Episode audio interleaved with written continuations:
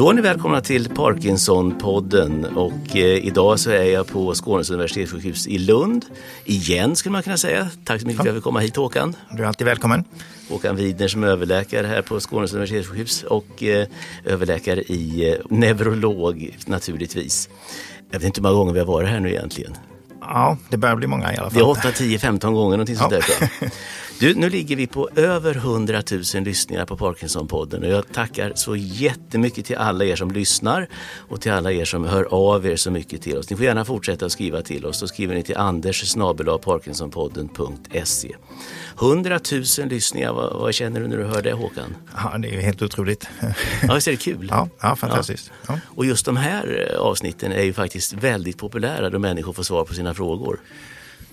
Ja, jag förstår det. Och eh, det är ju ett, ett säga, uttryck för att eh, kunskap om Parkinsons sjukdom är ohyggligt viktigt Ja. som, som en del i behandlingen. Liksom kännedom om allt vad som kan eh, sjukdomen kan ställa till med och allt vad man kan göra Ja. och, och eh, fungera trots allt på olika sätt. Så att, eh, Det man känner är att det finns mycket oro där ute och kanske många gånger obefogad. Att det är ganska enkla svar så, så känner man sig så mycket lugnare. Håller du med om det eller?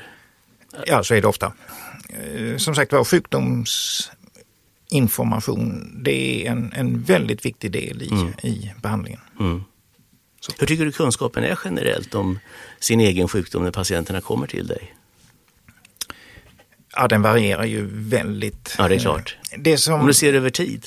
Jo, patienter är, och inte minst anhöriga, är ju vanligtvis väldigt mycket mer så att säga, informerade. Pålästa och... Ja. Ja. Ibland så måste man ta- till sig information så att man verkligen förstår eh, vad det är för någonting. För kommer man från en eh, så att säga, begreppsvärld som inte har någonting med eh, en, ja, hur människokroppen fungerar så kan det vara väldigt svårt att ta till sig.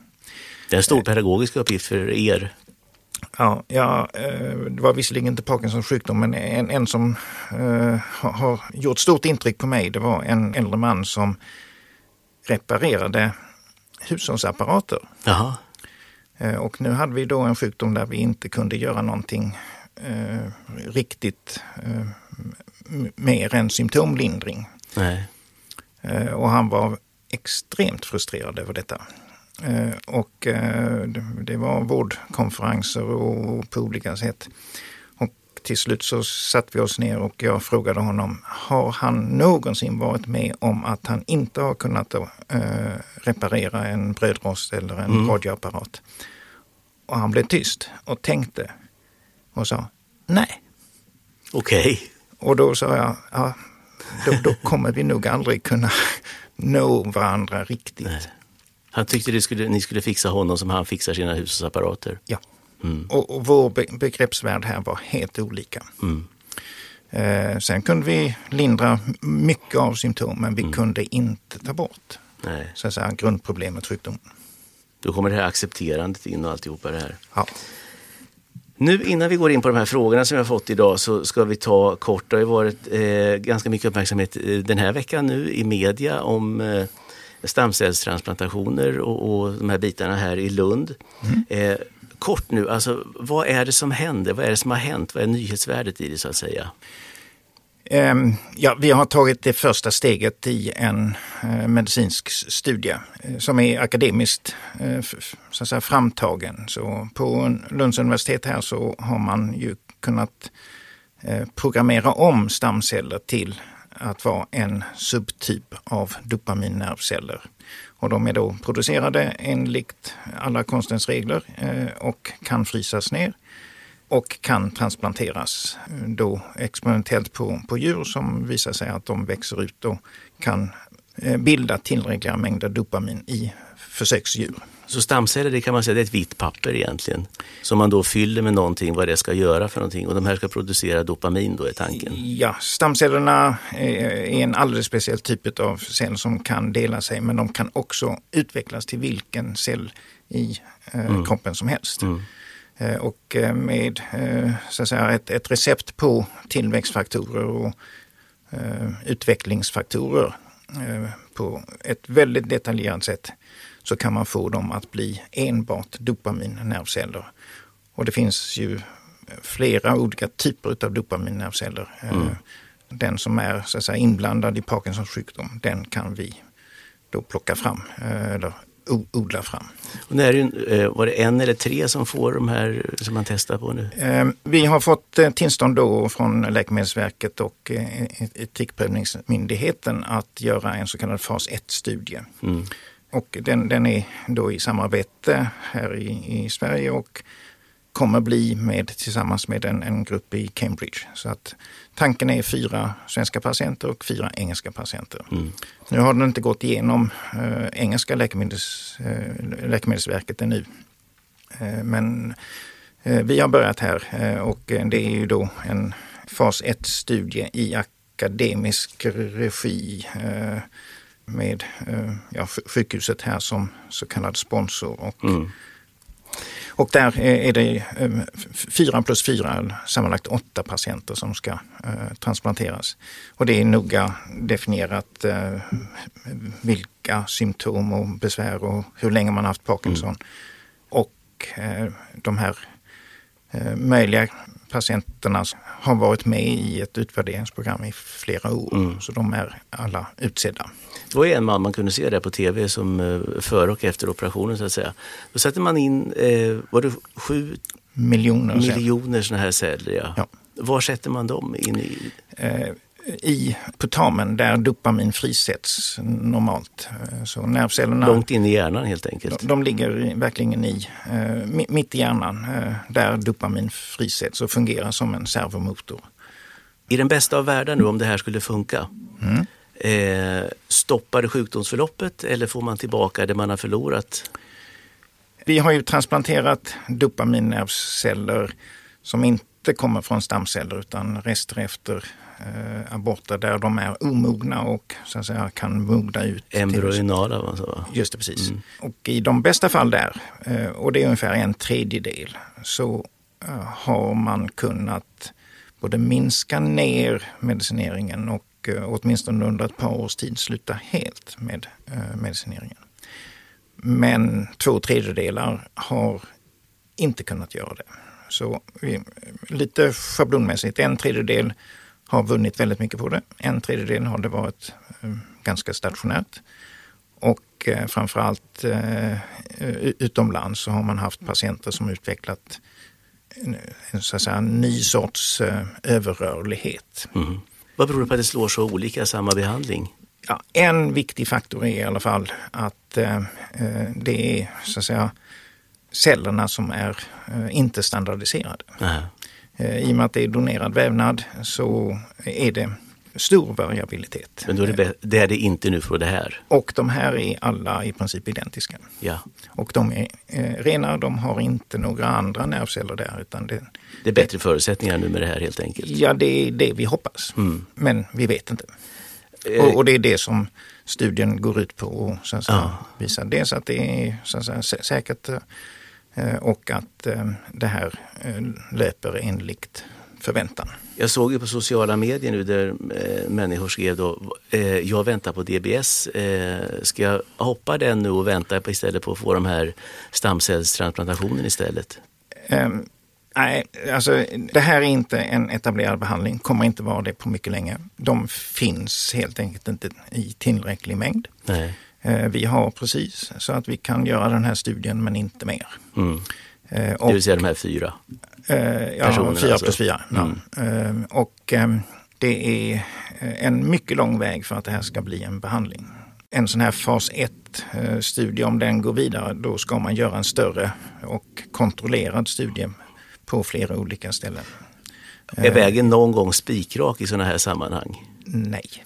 Så det dyker upp sidospår Även om vi kan göra en planering här att, eh, så, så kan man säga så att eh, eh, det är stor risk för fördröjningar mm. på ett eller annat sätt av olika skäl. Vad pratar vi om innan det skulle kunna vara aktuellt för eh, en, kreti och pleti, jag på säga, alltså ja, in, för det stora flertalet? Innan det blir ett helt eh, så säga, registrerat behandlingsmetod så är det minimum jag skulle säga sex år. Mm. Minimum. Minimum sex år, ja. Och, det, och då är det inte inräknad minsta fördröjning. Nej. Är det realistiskt? Eh, jag tror inte det finns något läkemedel som inte drabbats i utvecklingen av någon form av fördröjning. Nej. Eh, och, och, det är ju alltså då en, en, en myndighetsprövning eh, mm. av alla, att det här verkligen är ett, ett, ett, ett behandlingssätt. Mm. Finns det någon kö att ställa sig i? Nej. Nej. Vi, vi får väldigt mycket frågor. Vi, vi hänvisar till så att säga, hem, hemsidan stempedi.org och där är liksom information att detta är fas 1 och eh, det, man kan inte komma in i den och eh, några andra studier. Och det är ingen annanstans i världen där man har det här som funkar? Eh, inte som en etablerad behandling, men Nej. det görs ju försök i New York eh, och eh, ja, de har precis öppnat upp en, en säga, filial till den i, eh, i Kanada, i Toronto. Mm. Och sen så är det en variant i, i Japan. Men där är det också slutna eh, så säga, eh, studier. Och där lämnar vi eh, detta med stamceller. Vi kommer säkert komma tillbaka med det eh, vad det lider framöver. Nu hörni så är det era frågor det handlar om här. Det är en som säger så här, hej jag vill gärna fråga om biverkningar.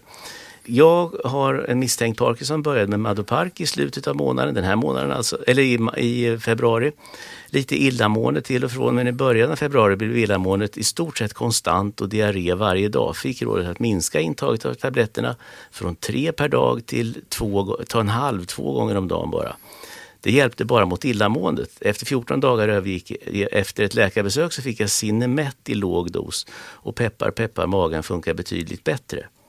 Är det vanligt med biverkningar med Maropark? Och, och, det är ju en basmedicin för Parkinson.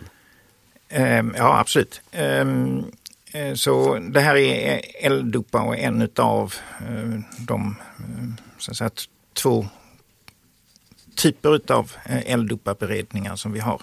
Mm. Ofta är det inte L-dopan som är problemet. Möjligen illamåendet kan i, precis i början vara relaterat till L-dopa som ombildas till dopamin också lite i blodet. Och dopamin i blodet ger illamående. I början, hur, lång, början. hur lång är början? Ja, det går snabbt, någon eller några veckor. Så ska det gå över? Eh, illamåendet sjösjukan, ja. Mm. Men mag-tarmproblemen med diarré, då är det oftast hjälpmedicinen. Det finns en hjälpkomponent i Madopark och Cinemet. Eh, den heter Benzeracid i eh, Madopark och Carbidopa i eh, Cinemet. Och det är oftast den som man kan få magbesvär, knip eller gaser eller diarré. Och då lönar det sig att byta. Det är lika vanligt om man börjar med Cinemet eh, så är det lika många som får besvär av den och byter man till Madopark så är det väldigt många som mår bättre. Okay. Och, och tvärtom, börjar man med Madopark så, och de som mår dåligt av det eh, det är 50-50 ungefär? Ja, det är inte så vanligt, men, men, men, just när man eh, så att säga, får sådana besvär så... så eh, det, Om inte någon av dem funkar, vad gör man då? Um, Ja, eh, Man tar sig igenom det här illamåendet? Eh, ja, illamåendet brukar avta och där har vi ett, ett eh, medel som kan eh, ofta dämpa och hjälpa till att, så att säga, komma förbi den här eh, pucken med eh, illamående som heter Domperidon. Mm. Det, det, är tyvärr inte champagnen. Nej, det låter som det. Men, men det, det, är alltså ett, ett, ett medel. Det är registrerat för just start av Parkinson-mediciner. I allra, allra flesta fall så är det mm. när man startar med apomorfin och i vissa fall de här dopaminhärmarna som, som kan ha mycket besvär. Apomorfin, och, använder man inte det som kräkmedel nästan ibland? Eh, det gjorde man förr ja, på akutmottagningar, men, ja. men inte längre. Nej. Men, men det är väldigt starkt eh, mm. eh, illamående och kräkframkallande. Och då måste man förmedicinera med eh, Domperidon för att det ska fungera. Okay. Och har man illamående också av L-dopa, vilket man kan ha, eh, så går det oftast att eh, prova det här. Sen illamående är ett, ett väldigt vanligt symptom. Det kan ju vara andra saker också. Mm. Om man har till exempel andra sjukdomar som, som eh, eh påverkar balansorganen på ett annat sätt, kristallsjuka eller någonting sådant. Då, Och börjar man då med medicinering så ändrar man lite grundbalansen och då mm. kan det vara sådana fel. Och, och, då hjälper inte det här utan då är det... Jag tror jag hörde någon som hade sån neuroproplåster, 6 eller 8 milligram och så glömde att ta på det på ett antal dagar. För och sen fick, eller de fick inte tag i det på apoteket och sen när det kom och satte på det igen, då blev de illamående helt plötsligt. Eh, en kort tid. En, en kort tid. Mm. Eh, precis när man börjar med eh, en, en sån här långverkande dopaminhärmare, mm. dopaminagonist, mm. så, så kan illamåendet komma tillbaka om man har haft en paus. Mm. Tipset är egentligen att ta sig igenom det här illamåendet eller få det, en sån här tablett som mot det. Eh, eh, vad, vad, som händer är att, att eh, de eh, så kallade kemoreceptorer som, mm. som eh, vi har i en del av hjärnan eh, som känner av vad som finns i blodet. Mm. Det Eh, så att säga, blir mindre och mindre känsligt. Så när man har tagit det ett tag så, så har kroppen vant sig vid det. Så det brukar ge med sig. Men Bra. magbesvären har en eh, tendens att fortsätta. Och, eh, vi har ett annat hjälpmedel som heter Entacapon eh, som finns i Stalevo. Eh, en, en ytterligare så att säga, förstärkare till L-dopa. Och där är det ungefär 20-25 procent som får diarré efter några veckor. Mm. Först efter några veckor vanligtvis. Mm. Eh, där, där, finns liksom inget alternativ där, då måste man sluta för att man ska bli av med det. Eh, där finns en komthämmare som, som inte ger upphov till det här. Den är tyvärr inte subventionerad eh, ännu vad vi vet. Eh, men men eh, eh, Oticapon heter den, eller Ongentus. Den kan ha en, en god kompthämmareffekt om man har långvarig diarré. Vilka namn då? Enta Capone, det låter som en colombiansk maffiakung. Eller någonting sånt.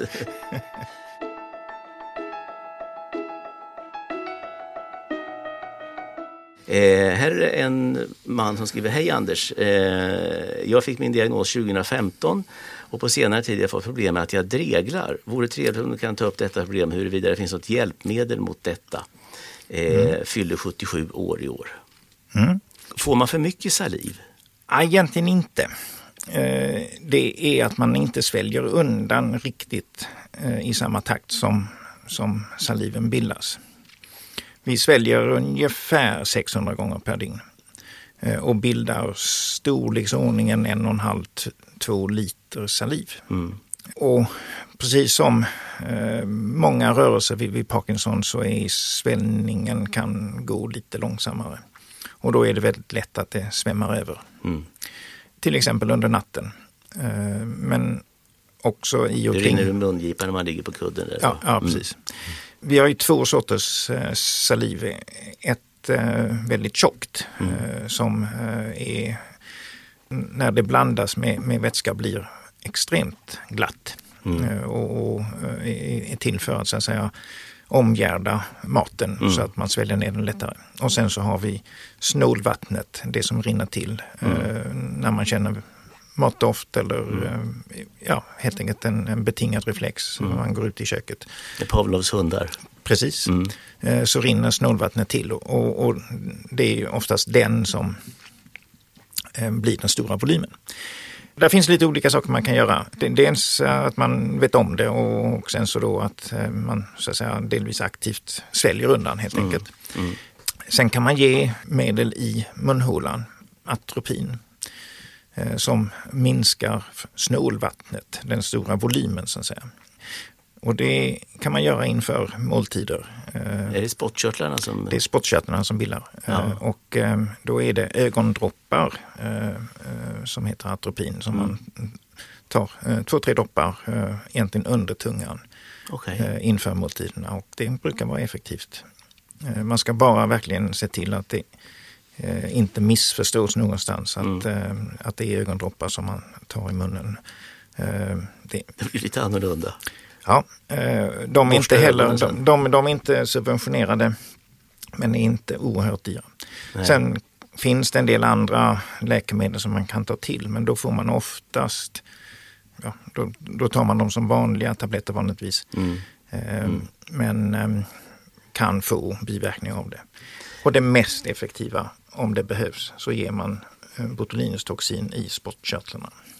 Okay. Var tredje, var fjärde månad. Det är botox det? Kort botox, ja. Mm. Eh, ja men okej, okay, för jag tror att många har missuppfattningen att, att man eh, får mer salivproduktion, en större salivproduktion ja. med sjukdomen. Men det är alltså svällningen som reflexmässigt och oftast på nätterna som avtar. Just det. Det är det som gör det. Det, det är det vanligaste. Mm. Bra, tack så mycket för det svaret. Det går ju som ett rinnande vatten ja. det här. Det finns faktiskt en artikel i eh, Parkinsonjournalen för vad det nu kan vara, om det, ja, någon gång sista året om, mm. om, om det där. Jättebra, jättebra. Hej, jag är en kvinna som är 72 år och jag fick min eh, diagnos 2020. Har sedan många år IBS, Irritated Bowel Syndrome. Just det, precis ja. Mm. irritabel... Uh, Tjocktarm. Ja, just det. Det är egentligen ett samlingsnamn så att det kan vara väldigt många uh, sjukdomar i det där. Är det den man kallar slaskdiagnos lite grann när man inte vet exakt vad det är? Ja, där finns kriterier men, men där är alltså det, det är ett samlingsnamn för, för flera sjukdomar. Uh, men sen har du IBD. Ja. Då är det irritated bowel Disease. Precis, disease. Ja. Och det går väl kron och ulcerös kolit och sådana saker? Precis. Man, måste hålla reda på, på, på det där för mm. att det är samlingsnamn och i, eh, det behöver man bena ut. Men jag läser färdigt frågan. Ja. Mm. Har, har sedan många år IBS. Fick medicin Madopark, eh, äter sex stycken per dygn. Har sedan jag började med Madopark varit orkeslös och väldigt trött och illamående. Där kom det igen. Hela dagar, hela dagar var så kan jag ej längre dricka kaffe och fikabröd och där är det en ledsen emoji. Eh, jag har gått ner 17 kilo. Nu är min fråga om någon möjligen vet någon eller några andra Parkinsonmedicin som skulle kunna få mig att slippa detta illamående varje dag och orkeslösheten. Det där är väldigt svårt att ge ett eh, enkelt svar på mm. och, och här, här, måste jag nog hänvisa till så att säga, behandlande läkare. Mm för att kunna ge någon form. Att, att ha gått ner 17 kilo eh, är anmärkningsvärt. Mm. Eh, om, om det enbart är på det här så, så måste man utreda det vidare. Mm. Eh, om, om det, det låter... Du ser förvånad ut nästan. Ja, alltså 17 kilos viktnedgång är, är, är mycket. Det var den mycket, ja. ja. Uh, och om, om, om det inte är så att säga fri, frivilligt utan beror på mag-tarmbesvär Eh, så har jag spontant eh, svårt att tro att det har enbart med så att Parkinson, Parkinson mm. Eh, med, medel att göra. Men, men ehm, man kan säga så här, illamående, korttidsbehandling med Domperidon eh, är, är, bra, men, men det är inte lämpligt att ta under väldigt, väldigt lång tid. Nej.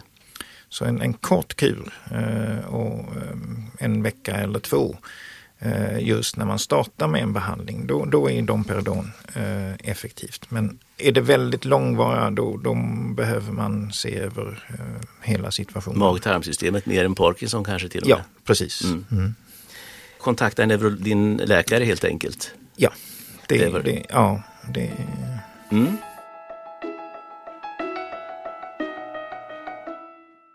Här håller vi på och eh, svarar på frågor, eller vi och vi, jag läser och eh, Håkan svarar naturligtvis på frågor. Mycket illamående det varit idag.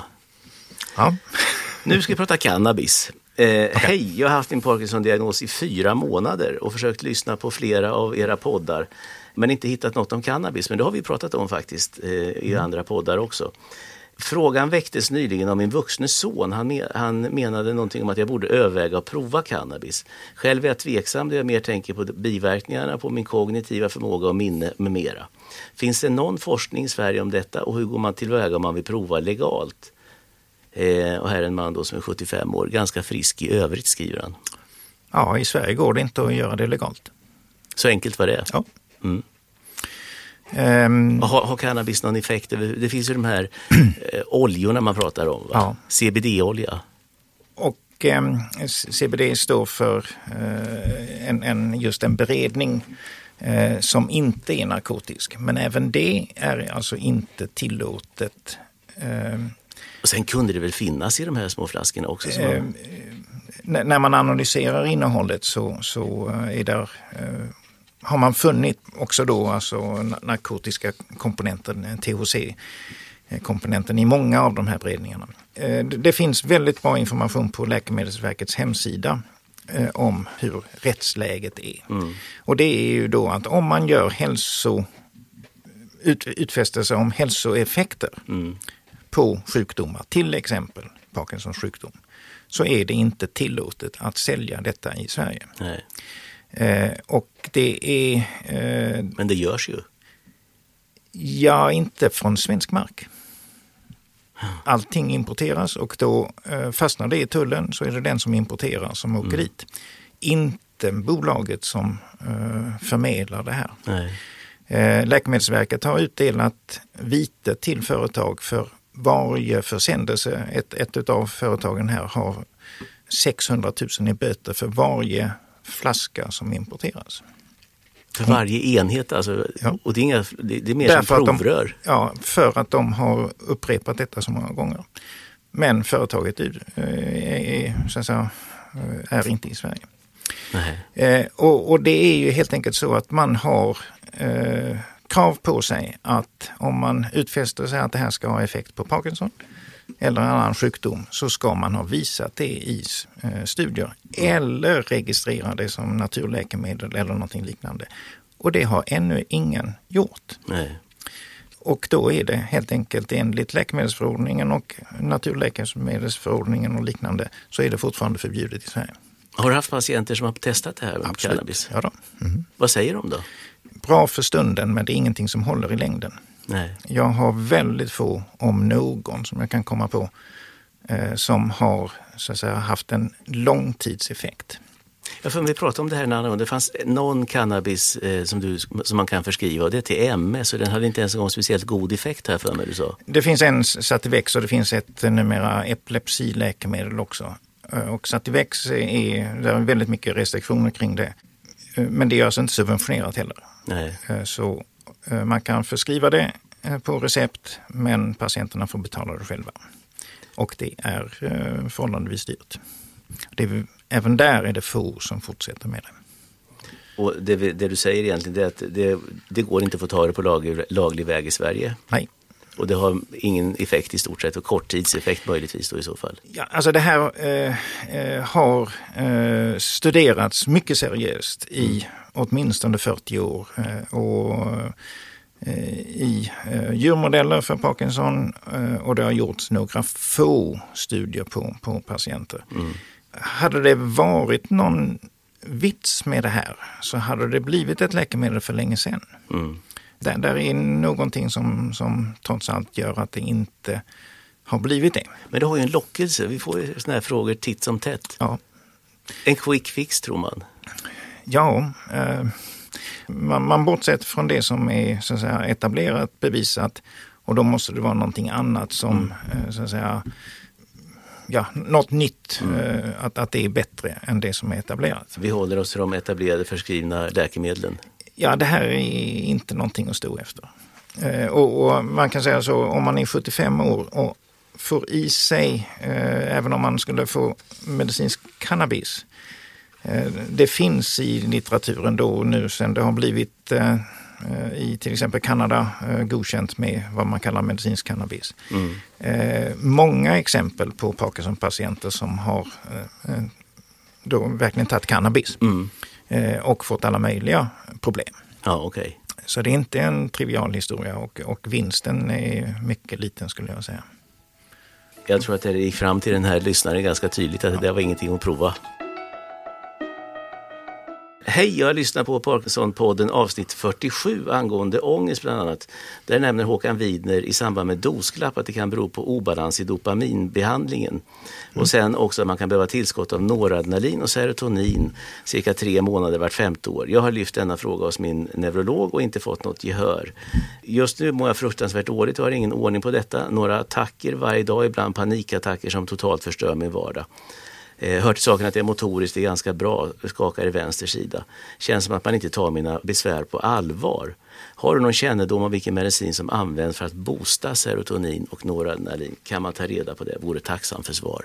Mm. Eh, det är egentligen två olika saker här. Det vi pratade om var att om man har fluktuation i sin Parkinson så kan den yttra sig då i ett dosklapp med ja, Fluktuation innebär att den förändras, liksom går att uppåt och neråt så att säga. Varierar. Så, så, så, om man har en jämn medicineffekt och den börjar avta eh, kallar vi dosklapp. Mm. Och ett symptom, eller symptom som kan komma vid dosklapp är ju då muskelstelhet, förlångsamning av rörelser och, och skakningar. Mm. Men också ångest. Äh, ångest är oerhört vanligt som ett dosklappsfenomen. Är det bristen på dopamin som triggar igång ångesten? Just det. Mm. Och när man sen då får bort dosklappet vid nästa dos så försvinner skakningar och, och stelhet och de långsamma rörelserna och ångesten. Om det upprepas varje gång man har ett dosklapp, då är det just den, den varierande dopamineffekten som, som ställer till det. Och ibland är det så att man har icke-motorisk dosklapp med bara ångest som kommer när medicinen avtar. Men rörelsemässigt kanske ganska bra. Det finns eh, den möjligheten. Tricket är att man ska få en jämn... Eh, en, en så jämn behandling som möjligt mm. och på en tillräcklig nivå. Eh, och, och, där kan det vara knepigt att så att säga, hitta den balansen så att man har liksom en, en lagom nivå. Mm. Så att man inte blir överrörlig rent motoriskt men fungerar också med de här icke-motoriska dosglappen. Sen är det en annan sak om man också har brist på antingen serotonin eller noradrenalin. Och, och där finns eh, egentligen väldigt många olika läkemedel. Där, där är det väldigt individuellt mm. vilka som passar och vilka som är lämpliga. Men, men det är vanliga antidepressiva läkemedel som, som har de här egenskaperna.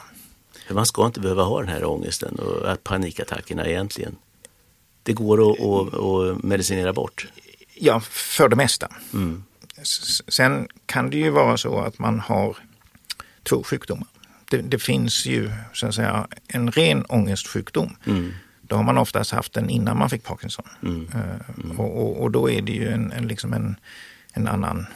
Då är det en ja, egen problematik? Då, då, är det, då är det två olika sjukdomar helt mm. enkelt. Sen lik, liknar Parkinson, eh, alltså ångesten är ungefär densamma men det kan vara väldigt knepigt. Men det är ungefär som man har eh, gallsten och Parkinson, då är det liksom två olika behandlingar. Har man också och Parkinson så är det två mm. olika saker. Och har man generaliserad ångest från början och, och Parkinson så är det två olika saker. Det är, ju, det är ju många som säger att de inte blir riktigt tagna på allvar med sina om man då säger, psykiska eller kognitiva problem av sin neurolog. Det känns som att det inte är hans eller hennes bord riktigt. Ja, eh, det, det, kan det nog vara. Man ska skilja lite på, eh, därför man kan ha så att säga, brist på noradrenalin som vi pratat mycket om här Eh, det yttrar sig i form av så säga, mental uttröttbarhet, ofta sömnstörningar eh, och en, en ja, kanske hugglöshet. Mm. Men det är inte depression. Nej. Och vi vet om att Parkinsons sjukdom påverkar alla katekolaminer. Mest dopamin men också de andra, serotonin och noradrenalin. Och, och de sipprar ut också sakta men säkert. Ja, det gör de. Mm. Och till exempel sömnstörning. Insomningsmedel, det kan man... Det, det, det, Melatonin. till exempel. Mm. Eller vanliga insomningsmedel, Sopiklon, Stilnoct, eh, Imovan och liknande. Men framförallt när man vaknar långt framåt eh, efter 4, 5, 6 timmar. Mm. Eh, då är det ju ofta andra saker, framförallt när man vaknar många gånger då, då är det inte insomningsmedel man ska ha utan eh, där kommer man längst med låga doser eh, med långverkande som påverkar bland annat noradrenalin och en del andra. Så man får den här djupsömnen ordentligt? Precis, så mm. man ska ner i djupsömnen då man verkligen får reparera naturliga. kroppen och samla krafter. Precis, mm. och, och, det är samspel bland annat noradrenalin och dopamin. Och har man för mycket dopamin eh, så är det svårt att somna. Mm. Eh, så, så att det, det, det är en, en eh, hur stor är kännedomen bland dina, jag brukar fråga det ibland, bland dina kollegor, jag ser ja, på det redan nu. Att... nu på en, eh, en universitetsklinik så, så blir vi ju specialister inom delar utav neurologin. Mm. Och, och, där är det väl ganska, ganska välkänt. Är man så att säga, allmän neurolog så har man ju 3-5 tusen diagnoser att hålla reda på. Mm. helt galet. Ehm, sen, sen, kan man säga att de, de flesta är extremt sällsynta men, men, men det är ändå så, så att... Det, Diagnoser, inte neurologer.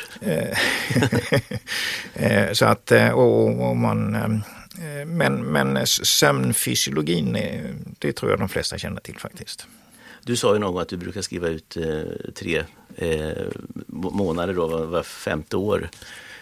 Ja, schablonmässigt. Schablonmässigt det, det, det, ja. det, är ju inte, det är inte så äh, efter fem år nu det läge utan det, man måste an, anpassa det till mm. individen. Mm. Så att, äh, Vad är det du skriver ut då? då?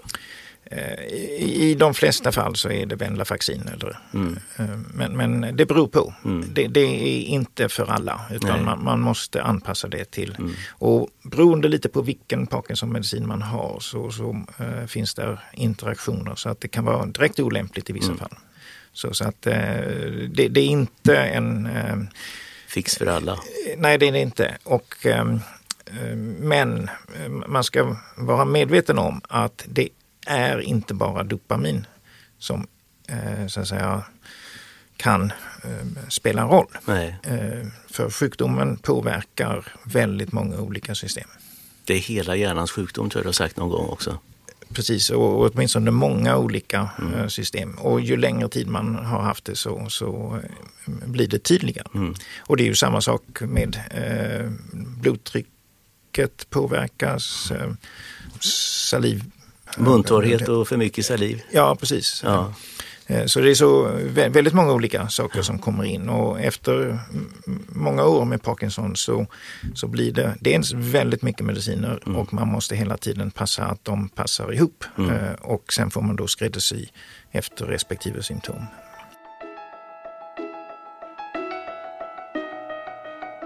Här är det en kvinna som skriver som är eh, 81 år och hon har fick sin Parkinson-diagnos 2014 och har gjort ryggoperationer för någonting som eh, en stenos av något slag. Eh, mm, spinalis stenos.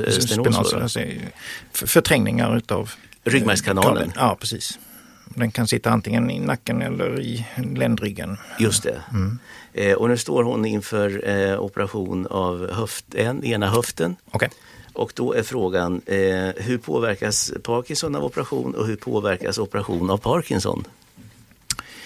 Ja, en vanlig höftoperation eh, eh, gör man ju oftast att man blir sövd. Mm. Eh, och ehm, vi brukar eh, verkligen rekommendera att man dels gör helt klart för anestesiläkaren som man träffar, narkosläkaren, innan operationen, vilka mediciner man tar. Mm om narkosmedel gör att man blir känsligare för en del mediciner. Och då kan man pausa dem eh, antingen före eller vanligtvis eh, i princip halva dosen efteråt. Eh, så att man inte får en för kraftig effekt. Eh, men det är liksom första dygnet efteråt. Mm. I Svemodis eh, riktlinjer för behandling av Parkinson så, så, finns det ett litet kort avsnitt om det här som man kan... Svemodis är vad då för någonting? Det är yrkesorganisationen för, för eh, ja, läkare och forskare som, ja. som sysslar med Parkinsons sjukdom. Mm. På eh, hemsidan där, svemodis.se, så finns där en eh, riktlinjer för behandling av Parkinson. Det är avsedd för sjukvården men det är ungefär 90 sidor. Mm. Där finns ett kort avsnitt om eh, planerade operationer. Okay. Eh, som man kan hänvisa till. Svemodis.se. Just det. Kan man gå in och läsa där? Ja. Mm. Det är kanske inte alldeles lättillgängligt men, men det är till för så att säga, sjukvårdspersonal. Men där, där finns eh, allmänna principer. På de allra flesta eh, håll så känner man till det här att man ska vara lite försiktig med precis eh, efteråt eh, eh, att man kan vara känslig eh, beroende lite på vilka mediciner man tar. Mm. Men Parkinson i sig ska inte stoppa den här kvinnan från operationen tycker du inte? Nej. Och, och det är otaliga Parkinson-patienter som har blivit eh, opererade. Mm. De skriver ju här bland annat, blotta tanken på att förbereda mig att genomgå en operation gör mig kallsvettig. Ett stresspåslag som inte kan rationaliseras bort av vittnesmål om lyckade operationer. Eh, jag har en känsla av att stressen inte är tillfällig utan tär på dopaminförråd. Samtidigt längtar jag efter att slippa smärtan i höften och benet. Ja. Bit i det sura äpplet och ta operationen. eh, om, om det är. Eh, det, det, kan väl vara bra att ta upp det med också sin eh, behandlande läkare mm. här. Att, för, för det låter som en oro som inte är helt befogad. Ja. Och, och då är det så att, att men Parkinson i sig är inget, ingenting som skulle stoppa en sån här operation? Eh, Eller något hinder för en sån här operation? Nej, nej. nej. Och eh, operationsenheterna är, har opererat många Parkinson-patienter. Yes, då vet man vad det handlar om. Ja. Nu är det en man som skriver Hej, jag har min Parkinson-diagnos sedan oktober 21. Har även IBS, eh, som vi pratade om lite för en stund sedan. Och divertikulos, eh, tarmfickor där va? Just det. Mm. Jag fuskar att jag har googlat det. upplever nu att tarmen är mycket känsligare innan jag fick min Parkinson-diagnos. Står på eh, L-dopa 4 gånger 100 mg per dag. Finns ett, det ett negativt bekräftat samband mellan IBS och Parkinson? Inte som jag känner till. Nej. Men man kan säga så att mag-tarmbesvär av medicineringen är är välkänt. Mm. Och som vi sa tidigare, det kan bero på hjälpmediciner man kan ibland byta de här. Sen kan man säga så att eh, det, det är vanligare med förstoppning vid, vid Parkinson. Mm. Eh, dopamin har en roll i eh, tarmfunktionen just med att, så att säga, peristaltiken, att, att pumpa fram innehållet i tarmarna. Det är ju också muskelrörelser så det blir väl för långsamt också? Ja, men det är av en annan typ av muskler som inte... Glatta muskulaturen? Precis, ja. Och de, de styrs helt annorlunda. Ja. Eh, men, men där, där, finns eh, så att säga en, eh, dopaminnerver i mag-tarmkanalen som, mm. som så att säga, på, påverkas. Men, IBS? Men IBS, inget enkelt samband. Nej nu vet man ju inte vad IBS egentligen orsakas av om det inte är någon av så att säga, undergrupperna som man avser. Men, men, ähm, ähm, men man kan testa olika äh, beredningar utav äh, då L-dopa. Ja. Äh, men man kan också testa olika medel just mot IBS-symptom. Mm. Där, där finns lite olika saker. Men inget eh, känt samband, det, det är inget mellan, enkelt samband nej. mellan Parkinson och nej. Eh, IBS. Nej. Eh, en fråga till skriver här också. Magnesium 150 mg per dag, kan det vara bra för Parkinson? Tar inget annat till, eh, kosttillskott? Ja, det där kan vara lite tveksamt faktiskt. Mm. Um, magnesium har en roll för muskelfunktion men just när det gäller Parkinson. Parkinson-medicinering så, så kan det vara negativt. I vilket avseende då? Att, att det eh, kan bilda komplex så att man tar inte upp mm, Parkinson-medicinen direkt. Så att man ska Nej, vara det kan försvaga effekten man, man, man ska vara om, eh, under vissa omständigheter så ska man vara lite försiktig med det. Så till exempel eh, en, en del av de här eh, syradämpande medlen kan innehålla rätt mycket magnesium. Och det kan ibland slå ut effekten. Så men det, det är inte du för... Novalokol och sånt till exempel? Ja, precis. Det brukar vi säga att det ska man försöka undvika. Ja, okay. Eh, så det, det beror lite på hur man tar det och i vissa... Men har magnesium någon funktion mot Parkinson eller lindrar det på något sätt? Inte någon direkt väg, nej. nej. Eh, sen kan det vara neutralt så att det spelar ingen, ingen roll. Men, men, men eh, man, får man inte en, en jämn medicineringseffekt när man har tagit magnesium till exempel så ska man fundera på om, om det är någon sån här att, att det så att säga krockar eller mm. interagerar. Så egentligen är risken större att det försvagar eh, L-dopan än att det gör någon nytta för Parkinson? Det här magnesium? Ja, den har ingen... Sannolikheten? Ja, den, den påverkar snarast medicineringen negativt än vad den hjälper mot eh, så säga, Parkinson. Sen, sen, kan man ha behov av... Så ingen skada skedde om man skulle strunta i magnesiumet? Sannolikt inte, nej. Det är ju sällan man... Men, men det finns tillfällen när man behöver ta, men då är det för andra orsaker. Mm. Men inte Parkinson. Bra, då har vi fått svar på den frågan. Mm. Vi hade ju ett program om kosttillskott också en annan gång här och, och det mm. finns ju mycket som man skulle vilja att det var som de säger, att man skulle bli frisk och allt vad det är för någonting. Vi, pratar, vi kan ta lite grann om B-vitaminer och multivitaminer, det pratar vi om också då, mm. har jag för mig. Efter fem sex år eller vad det nu är för någonting någonstans där så, så kan det finnas en risk att man får B-vitaminbrist. Ja. Och folsyra och allt vad det är då. Eh, och, och, det är helt enkelt så när man bildar dopamin så förbrukas Eh, B-vitamin. Mm. Både B12 och folsyra. och i vissa fall en del andra eh, B-vitamin. Men, men det omsätts helt enkelt. Mm. Så man behöver tillskott vanligen. Det beror mm. lite på hur mycket L-dopa man använder. Mm. Det kan man ju mäta upp och hos oss här så har vi, vi försöker ta åtminstone en eller en gång om året eller vartannat år. Mm. Och vi använder ett ämne som man mäter upp i blodet som heter homocystin som en liten indikator på att när homocystin ökar så omsätts B-vitamin mer än vad... Någon form av markör? En, en markör att, att eh, man förbrukar mer. Mm. Så eh, när homocystin stiger då brukar vi ge åtminstone ett års kur med folsyra B12. Det är framförallt viktigt eh, att man mäter det här om man byter över till en sån här eh, avancerad pumpbehandling. Mm när man då byter här så har det hänt att man så att säga, suger, eh, att det går åt och suger, den här behandlingen suger upp all, all kvarvarande B-vitamin så man får verkliga bristtillstånd. Och då kan man få polyneuropati, var det inte så? Nervenssmärta? Ja, precis. I mm. fingrar, tår? Ja, framförallt benen. Men, men, framförallt benen. Mm. Så, så att, och, och det där kan man ju verkligen förebygga.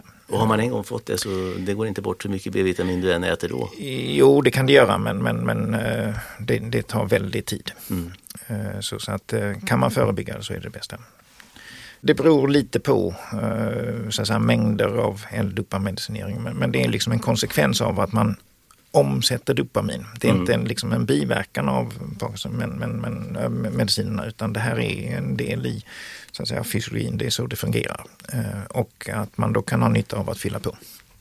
Just det. Multivitaminpreparat, det innehåller alla de här plus en hel del andra. Mm. Eh, och vanligtvis i ganska låga mängder och, och det, det, är bättre än inget. Men ibland eh, om det har till exempel mycket järn så, så är järn ett sådant ämne som, som gör att man får lite sämre effekt. Okay. Så järn har man blodbrist och, och Parkinson och behöver järn. Behöver man mycket järn så, så är järntabletter ofta knepigt. Mm. Och nu finns det, nu har man ändrat eh, utbudet på vad som finns. Och det eh, bästa sättet är att ge det intravenöst. Så Okay. Och, och, det är ett litet företag. Ehm, det kan man inte göra var, var som helst. Nej, nej. Men det, det är det bästa eh, sättet för en, en patient som är känslig och har järnbehov. Så där vanlig kost så att säga, inte räcker så, så kan man behöva ta till det.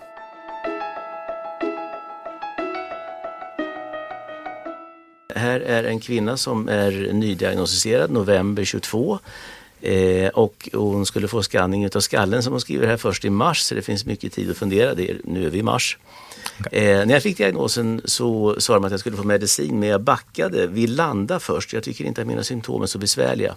Jag fungerar bra, har tremor i höger hand och ben, har börjat boxas flitigt och den krypande känslan av el i benen är nästan borta. Nu är min fråga, behöver jag medicinera eller kan jag avvakta? Om jag har förstått rätt så är det väl medicinen bara symptomlindrande. Eller finns det någon annan poäng med medicinen? Mm. Eh, ja, om man bara tar det här eh, med scanningen så kan man säga så att man, man eh, i nationella riktlinjer för Parkinson så rekommenderas att man gör någon form av vad vi kallar bild av, av avbildning av hjärnan. Mm. Och det är inte för att, så att säga, bekräfta Parkinson för att hjärnan ska se normal ut. På... Är det de isotoper också? Eh, nej, utan här är det nog en, en skiktröntgen ah, okay. eller en magnetkameraundersökning. Mm. Den ska vara normal.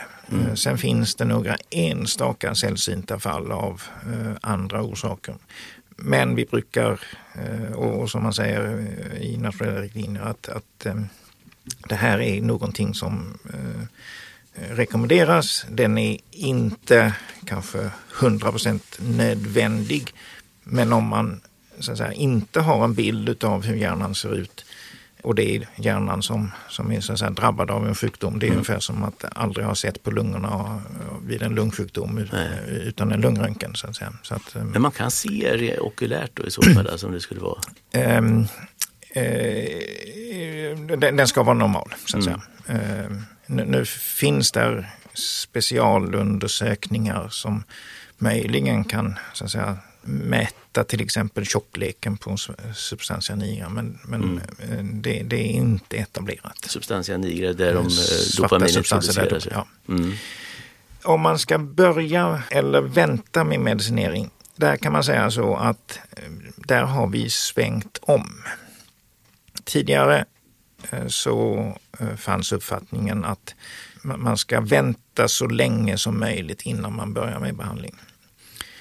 Det är inte längre den rekommendation som står i eh, riktlinjer. Och anledningen till det, det är att vi vet om att sjukdomen har börjat åtminstone tre eller fem år innan symptomen uppträder. Mm. Det är den här så kallade prodromalfasen eller den så att säga, symptomlösa fasen. Och vad som händer i hjärnan då är att det sker rätt mycket kompensationsmekanismer. Så dopaminhalten eh, den, den går ner men omsätts i gengäld många gånger om.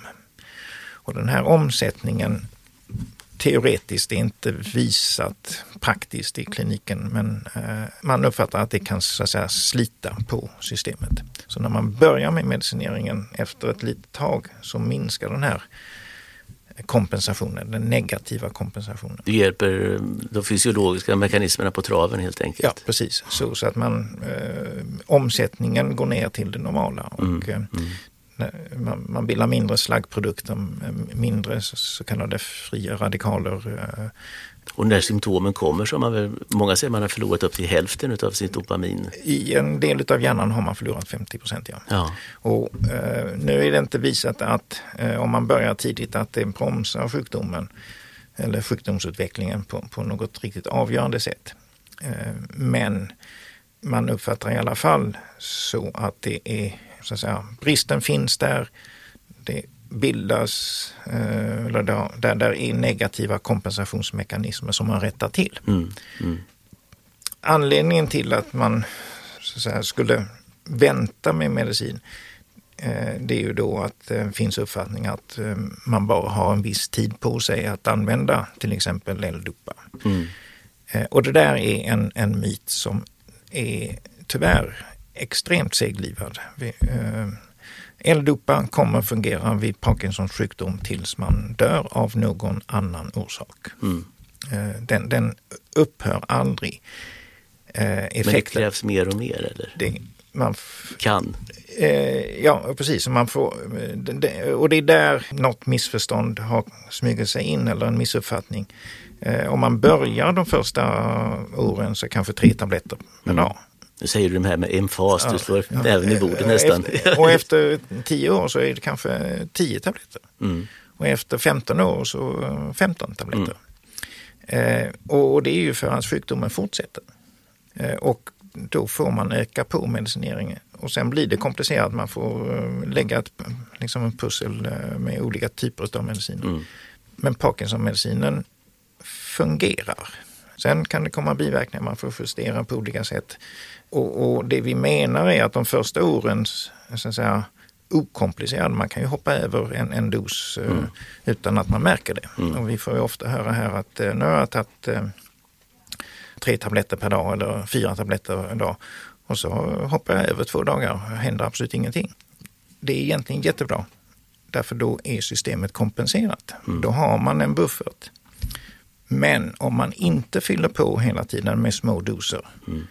då tappar man hela det här. Då kör du tomt? Ja, då, då får man börja om. Mm. Det tar ungefär tre månader från första, första tabletten tills man eh, kommer eh, alldeles i början då. Alltså I balans vi, ja, så, så, efter tre månader, oavsett om man börjar med L-dopa eller dopaminagonist eller mm. MHB hemma, så är det den storleksordningen. Eh, och då, då är systemet i någorlunda balans. Och då ska man sträva efter att hålla det i många år. Mm. Men man får justera upp doserna efterhand. Och borde egentligen börja med den här medicinen? Ja, det, det, det är ju ingen, eh, man, man ska inte få ångest av det. eh, så, så du berättar att, på hur man ser på det i alla fall. Ja, är här är ett annat perspektiv. Mm. Eh, och, men det här gjorde vi ju alla så att säga, neurologspecialister och Parkinson-specialister mm. för 15 år sedan. Mm. Men det är inte den moderna eh, behandlingsprincipen. Nej. Men det gick ju ganska bra för 15 år sedan också, men, men vi tror att det här är bättre. Det här ska gå bättre, ja. ja. Eh, börjat boxas flitigt, flit, flitigt och eh, krypande känslan av el i benen är nästan borta. Boxning är ju bra mm. med Parkinson. Mm. Um, en smäll i huvudet. ja, eh, boxningsträning ja, är jättebra. Ja. Boxning är ju ett gissel om man slåss mot huvudet. Ja. Det borde förbjudas tycker jag. ja, precis. Allt annat hade varit förvånande. Ja. Men boxningsträning är, mm. är suverän koordinationen där ja, och, och, lite dans är det nästan. Eh, det, det, där finns allting mm. och den passar ju Parkinson-patienter extremt väl. Mm. Eh, det gör andra träningar också, men, men, men boxning har, har fungerat. Och, och, det är ju det lustiga, eller vad man kan säga. Det är ju av alla aktiviteter så på något sätt så, så fortsätter man med boxningsträning. Det, mm. det, är ju väldigt många som har börjat men fortsatt med boxningsträning. Och det är ju det som är hela poängen. Eh, att man är fortsätter med det. Och vad det är som gör här att man också blir av med lite aggressioner eller... Man kan, precis säga det. det är många som ser, visualiserar äh, ansikten ja, på den där säcken. Det, ja, precis. Det är, det är inte det sämsta. Det är, tror jag är en, en väldigt, väldigt viktig komponent också. Få ur sig frustration och ilska, så det är klart. Ja.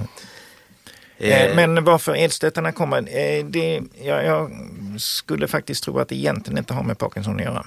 Nej. Eh, jag skulle tippa att det är lite trångt i ryggen eh, för nervtrådar och att i vissa lägen så, så kläms det och då får man rizopati, en, elstöt. Spinalistenos? Eh, eller någonting liknande ja. Mm. Och när man då är fysiskt aktiv så, så blir det lite mer elastiskt och då blir det lite mindre besvär. Så jag, jag tror att det är den fysiska träningen som gör att det är lite mindre trånga förhållanden, skulle jag gissa. Men, men jag vet inte i, i detalj för just den enskilda patienten. Men jag skulle gissa det. Precis. Det, det, är inte det typiska för, för Parkinson i alla fall. Tack mm. så jättemycket Håkan Widner. Det känns nästan få när man presenterar det varje gång. Nu överläkare på Skånes universitetssjukhus i Lund i neurologi. Och det kommer garanterat fler sådana här frågeprogram. För frågorna kommer in och ni fortsätter att skriva in. Ni skriver till anders parkinsonpodden.se så kommer det bli fler sådana här program där vi tar upp era frågor. Tack så mycket för att ni har varit med oss idag. Inge Amundsen heter han som klipper till det här och som sedan ser till att det blir bra ljud och lite musik här och där. Tack för idag. Ha det så bra. Vi hörs. Hej då.